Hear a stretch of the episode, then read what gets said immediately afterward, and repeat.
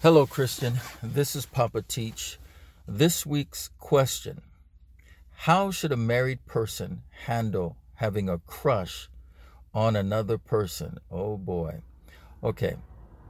They should handle it like someone just threw fire on their chest.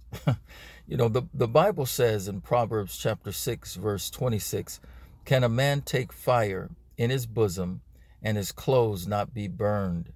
Literally, that person I'm serious, should act like their chest is on fire. A crush, in plain talk, is lust.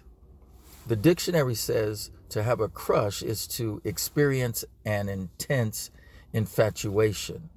Oh, infatuation. Isn't that cute? Doesn't that sound harmless? It gives you the imagery of a six year old having a crush on his first grade teacher. But this is a grown married adult to which the Bible defines their desire for another person to be covetous.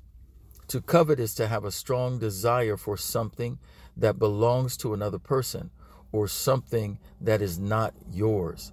A married person desiring someone that is not their spouse is outside of the will of God and therefore called sinful.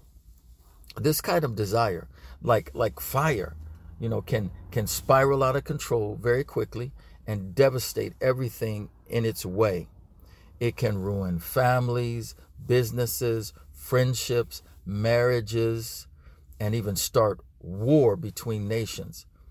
Biblically, it is not to be tolerated. What should that married person do? First, condemn the emotion as ungodly and repent.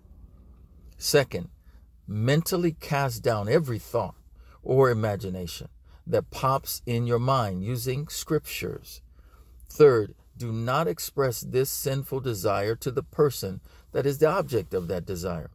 Don't tell that person, oh, I think you're cute, or display any overtly flirty behavior. You are married. And don't encourage that behavior towards you. Don't give it and don't accept it. Okay. Fourth, cut off all inappropriate contact with the person, which includes private conversations, texts, you know, and all social media. Don't be going to lunch break with this person. Okay. Romans chapter 13, verse 14 makes it clear. It says, Make no division, make no provision, excuse me, for the flesh to fulfill the lust thereof. Okay. All such contact just adds fuel to the fire.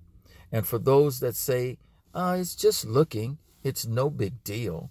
Okay. Jesus says in Matthew chapter 5, verse 28, Whosoever looks upon a woman to lust after her hath committed adultery with her already in his heart. Ouch.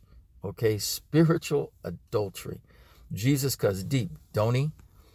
I leave you with this thought Exodus chapter 20, verse 17 Thou shalt not covet thy neighbor's house, thou shalt not covet thy neighbor's wife, nor his manservant, nor his maidservant, nor his ox, nor his ass, nor anything that is thy neighbor's. Okay, you guys, I'll talk to you later. Remember, in all your ways, acknowledge him, and he will direct all your paths. Bye. This ain't hard feelings, tell him this is only hard truth.